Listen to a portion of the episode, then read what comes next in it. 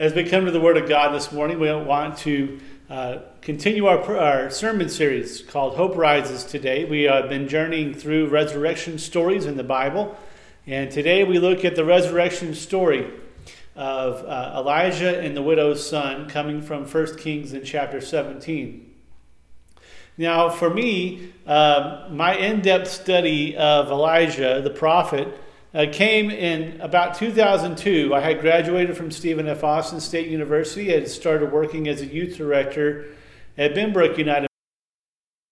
Uh, we had a Sunday school class there that was uh, taking a deep dive into the prophet Elijah and using the Chuck Swindoll book on Elijah. And it was at that moment that I realized the importance of this biblical character.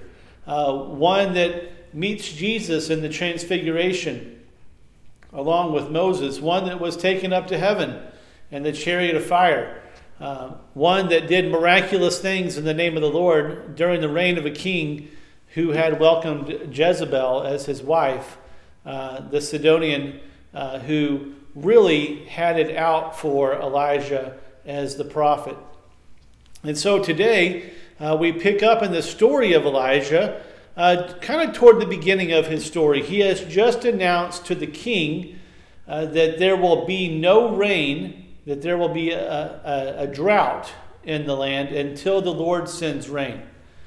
And so the reason for this is that the, the god of Jezebel, uh, the, the, god of Baal, um, Jezebel's god that she worshiped and believed in, uh, not the God of creation, but this false God, uh, was claimed to be the God of rain. And so uh, Elijah says, Well, how about this? It's not going to rain uh, until God says it will. And so, since Elijah proclaims this drought to King Ahab, uh, then he is on the run. And so he goes to a place where God instructs him to go, this creek. Um, and he is there by the creek, and he's in the wilderness at this creek and he is fed by the ravens there.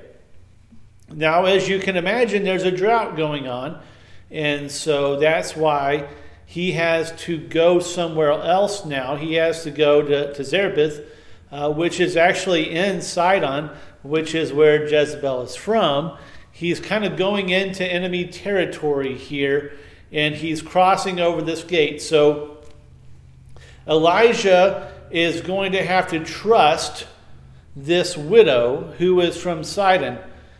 And the widow is going to have to trust Elijah, this stranger who she's never met, who, by the way, is coming out of a, a time of isolation. Um, and he has been isolated in the wilderness uh, for quite a while now. He is what we would call a wild man. Uh, he is been isolated in the wilderness. You can imagine what he looks like, which is why uh, John the Baptist is the representation of Elijah in the New Testament. Uh, both coming out of the wilderness and then doing their duties for God. Um, Elijah was being fed by the ravens by the creek, and John the Baptist uh, ate the locusts and honey in the wilderness. So both of these individuals, uh, you can compare and contrast them very well. So we, we move on in this story, uh, and Elijah tells the widow, he says, I, I need something to eat.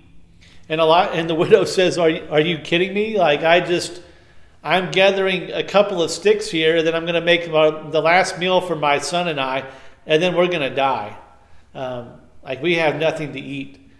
He said, Well, as long as I'm with you, as long as you receive the prophet, as long as you receive this word of God in your life, the, the meal and the, and the oil will not run out.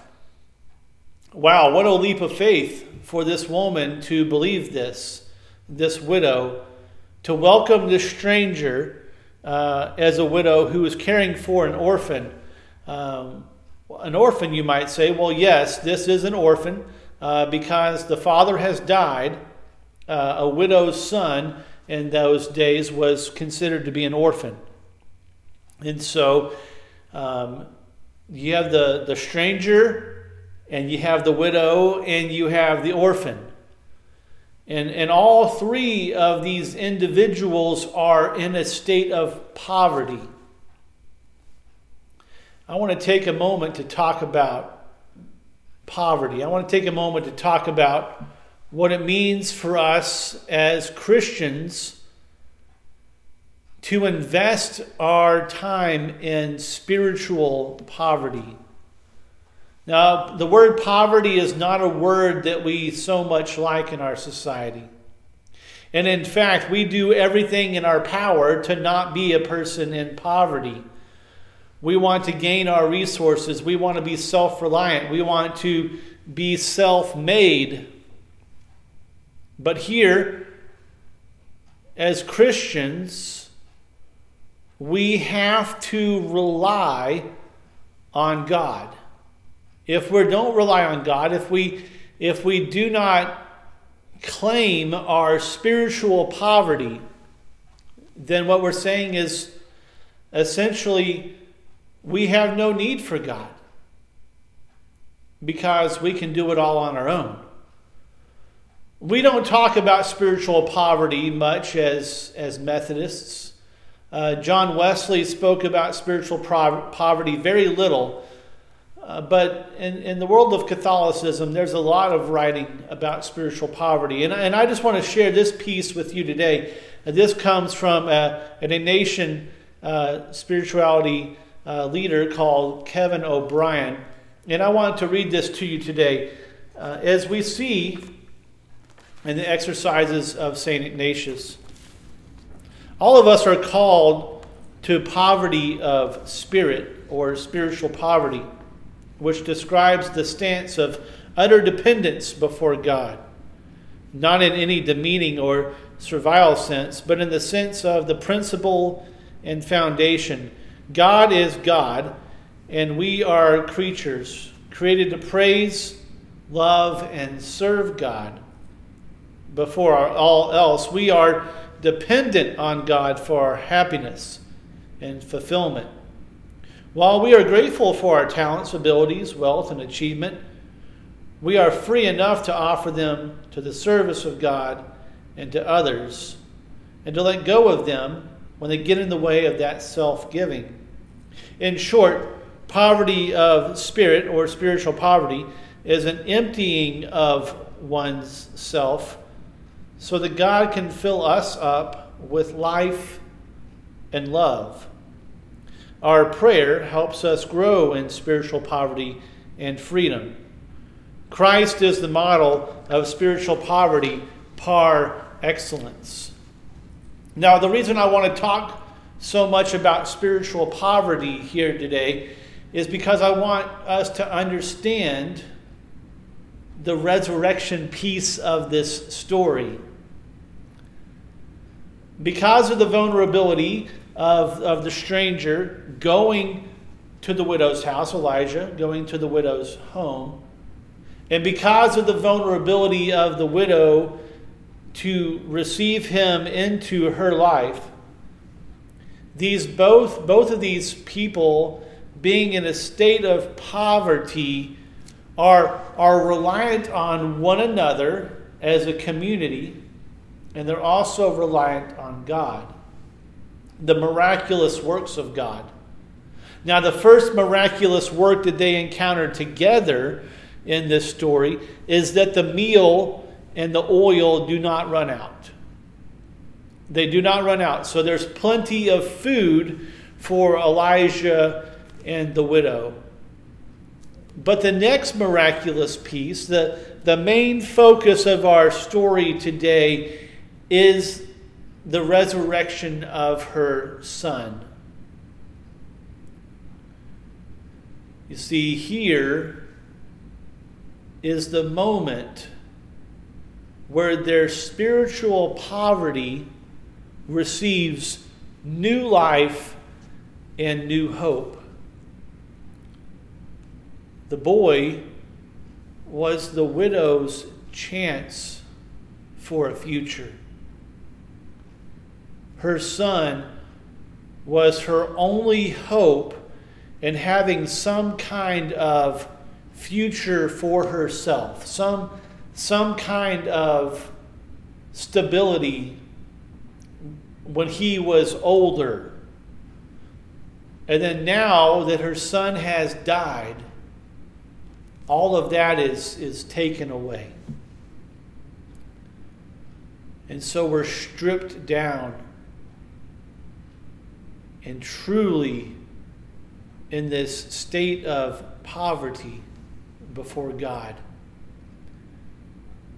And, and of course, the widow blames Elijah. And of course, Elijah blames God. But here in this miraculous act of resurrection, these two or three individuals who are utterly dependent upon God and one another are saying, God, we cannot do this without you. Intercede into my life and make me whole. You see, if, if we don't, if we cannot recognize our, our own spiritual poverty, if we can't come before God and say, I am emptying myself in front of you,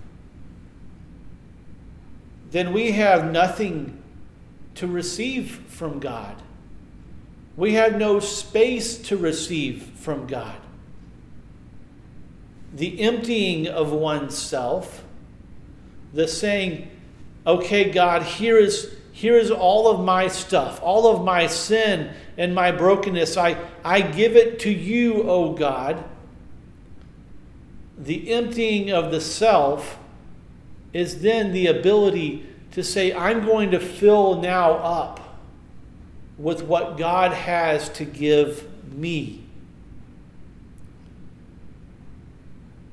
Now, we do this both individually and communally.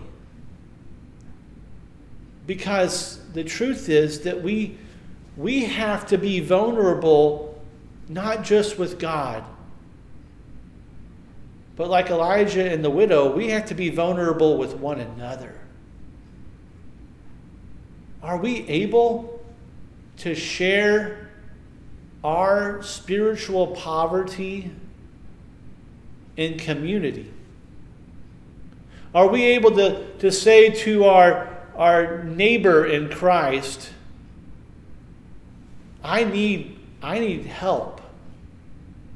This is what my brokenness is. This is where my sin is. This is where I fall short. And this is why I need God to come and, and fill me. Are we willing to be that vulnerable as a community of faith? Or, or are we too proud of ourselves? Are we too proud of who we are?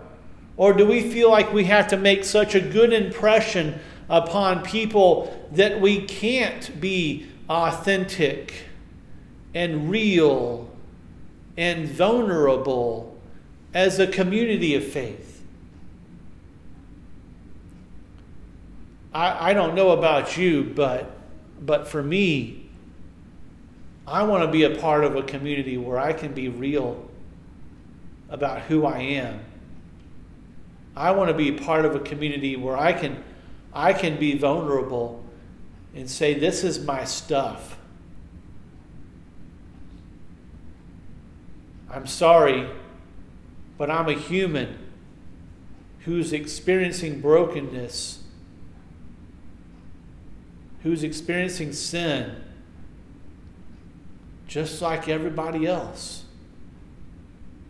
See, in the power of doing that in community is that then the community experiences that resurrection of Jesus Christ together. Not just individualistically, but in a communal sense. It's a communal resurrection. See, that's what's so powerful about this story of Elijah and the widow is that God was raising all of them not just the boy.